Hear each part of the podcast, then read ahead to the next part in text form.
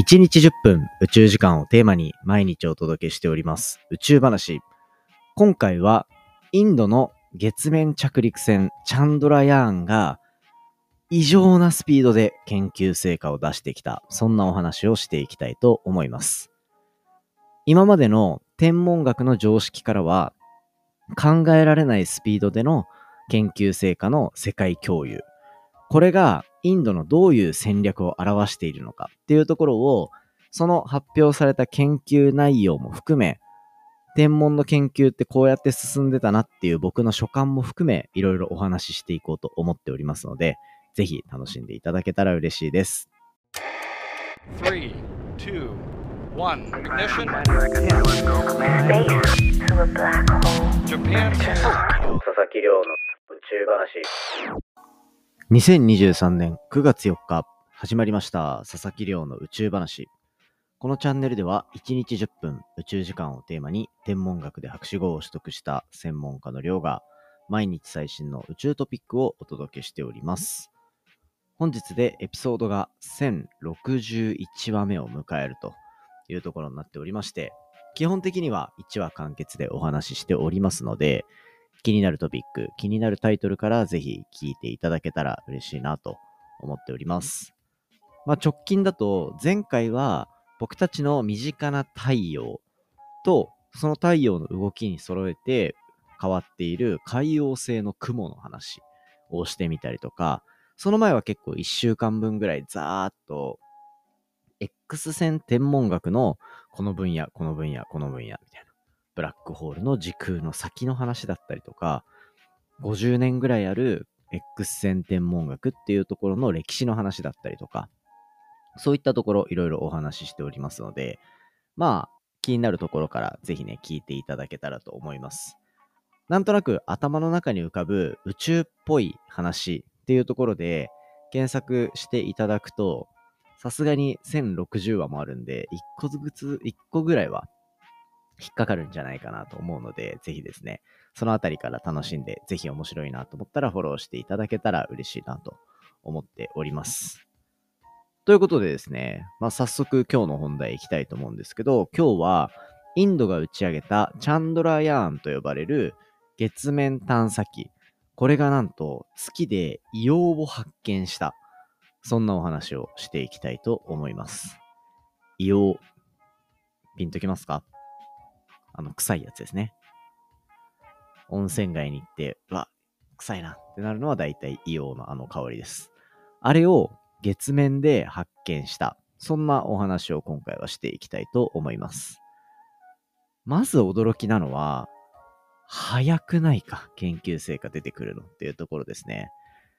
こんなに研究成果を早くリリースしてくるっていうのは結構衝撃的な話だなと個人的には思っていて、基本的にはですね、こう、あ、まあ、そもそも、インドの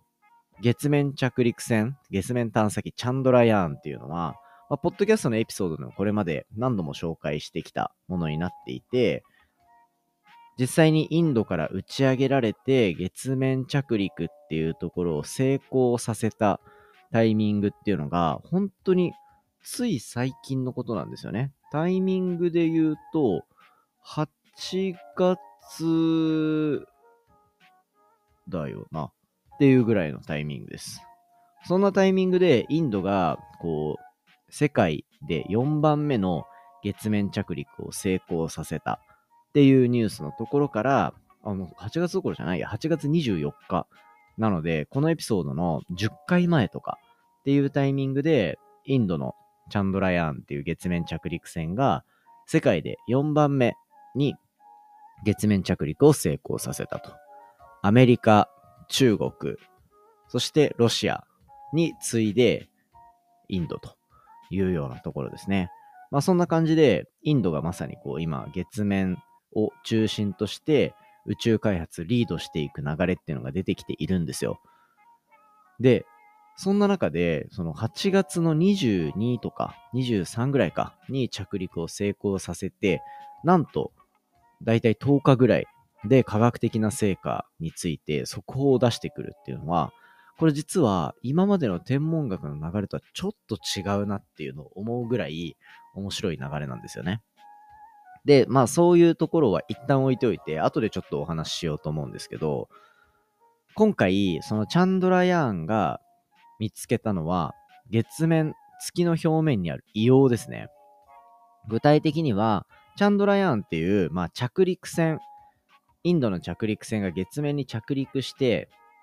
そこからローバー、車が、まあ、出ていったと。で、その探査機によって月面をいろいろ調べていくっていう中で、今回、チャンドラヤーンは南極付近に着陸したんですね、月面の。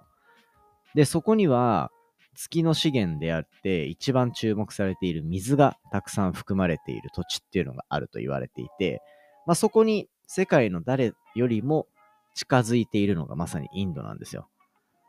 で、その今インドの探査機っていうのが月面をぐるぐる動きながら、その表面の物質っていうのをまず調べていくと。なんかまあ、当たり前といえば当たり前というか、まずは地盤を固めるみたいな感じで、月面着陸したら、その周りの地質を調べているっていう段階ですね。で、どうやって調べているかっていうと、なんかこうね、撮って顕微鏡で見てとかっていうやり方っていうよりは、光を使って見る。なんか当たり前のこと言ってるかもしれないけど、これ面白いのが、今回チャンドラヤーンに搭載された、これ、LIBM っていうね、 Laser Induced Breakdown Spectroscopy。略して、リブ、リブズ、LIBS、リブズっていうのが、今回活躍してるんですね。このリブズっていうのは面白くて、 Laser Induced。レーザーを使って物をこう活性化させて、で、その活性化させたもので、えっと、光を作って見ていくと。で、具体的には、このレーザーをある物質に当てます。岩石だったり、土壌だったりっていうところに当てるんですね。で、レーザー当てると、そのレーザーを当てることによって、その地盤からこうプラズマ、ガスみたいなのがバーって発生すると。だつまり、観測しやすい状況を、その探査機からビームを発することで作り上げてしまうっていうような、なんともこうちょっと SF チックな雰囲気なんですよ。目からビームビーって出して、ドカーンって溶けたところを見て、まあこの溶け方してるからこうかな、みたいな言い方をするのと結構似ていて、今回はなんかプラズマって呼ばれる、まあ、輝くガスみたいなものをレーザーを当てることによって生み出して、で、そうするとそれって、例えば岩にビーってビームを飛ばすと、ジューって言ってこう、浮き上がってくるようなイメージですね。その浮き上がってきたガス、輝くガスっていうのを見ることによって、その光の中にどんな成分が含まれているのかっていうのを明らかにすることができると。ここら辺の光を分解するっていう話は、最近話してた X 線天文学のところでもよく話してた分類の一つですね。で、まあそんな感じで、レーザーで岩石とか岩っていうのをこうビーって溶かして、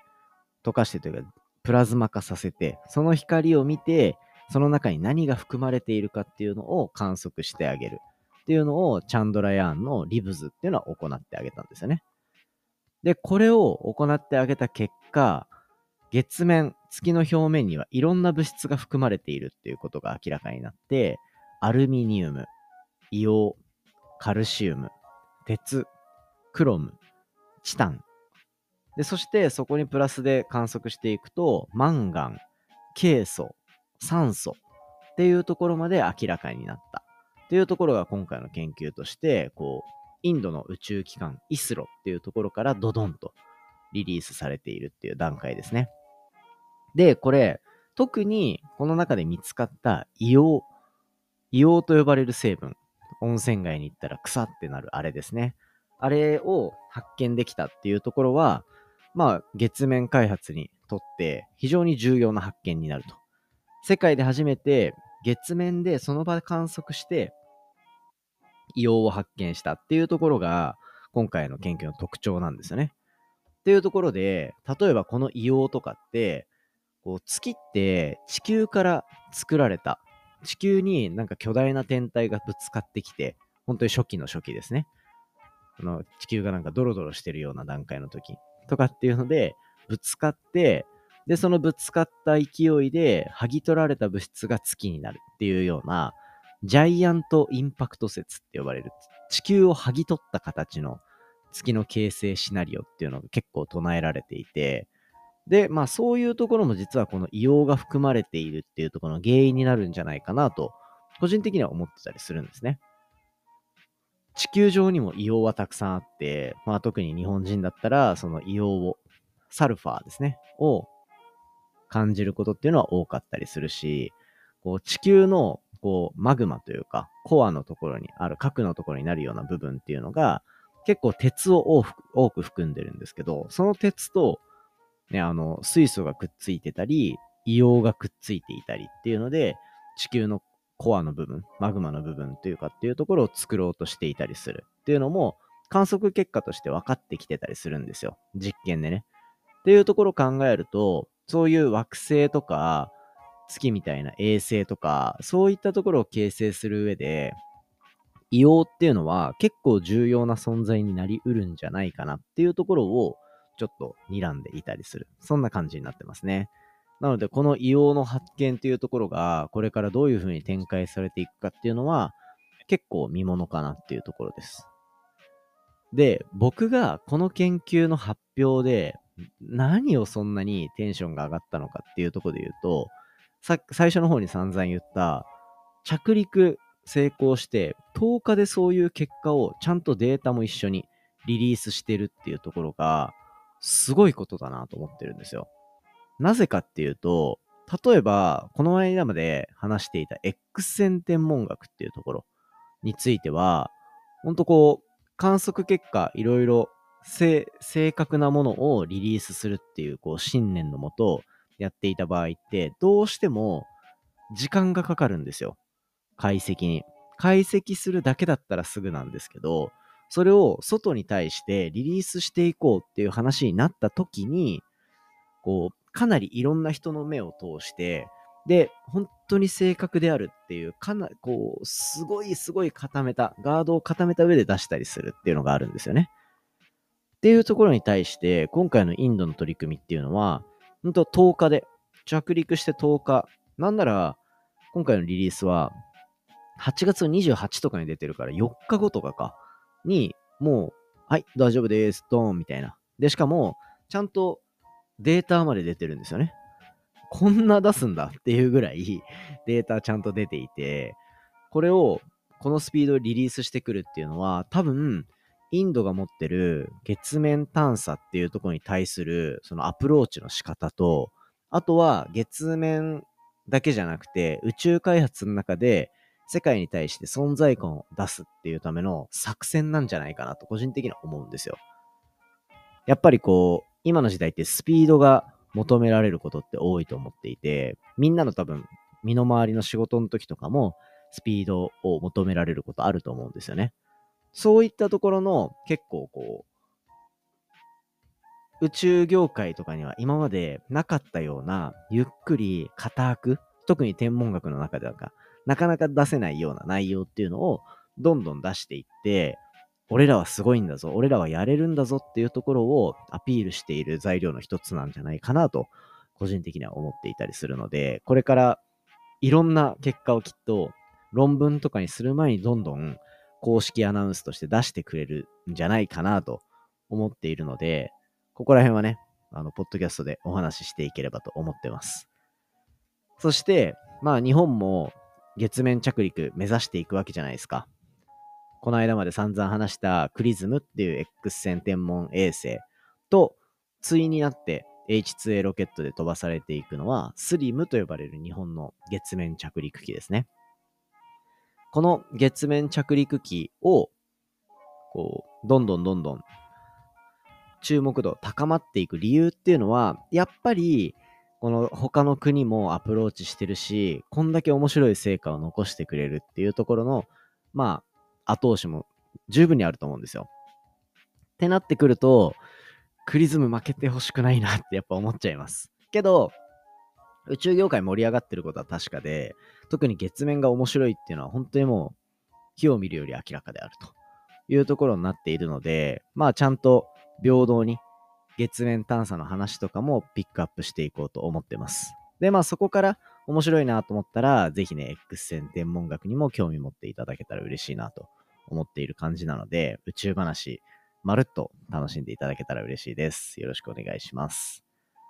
ということで、まあ今回は、まあ、研究っていうのがどうやって進むかっていうのが分かってる目線で見ると、すごいスピードでインド新しい戦略で出してきてるなっていうところを思わせてくれる面白い研究の進め方でした。今回の話も面白いなと思ったら、お手元のポッドキャストアプリでフォロー、フォローボタンの近くにある星マーク、こちらからレビューいただけたら嬉しいです。番組の感想や宇宙に関する質問については、Twitter のハッシュタグ宇宙話、または Spotify の Q&A コーナーだったり、概要欄にあるお便りコーナーからじゃんじゃんコメントお寄せください。それではまた明日お会いしましょう。さようなら。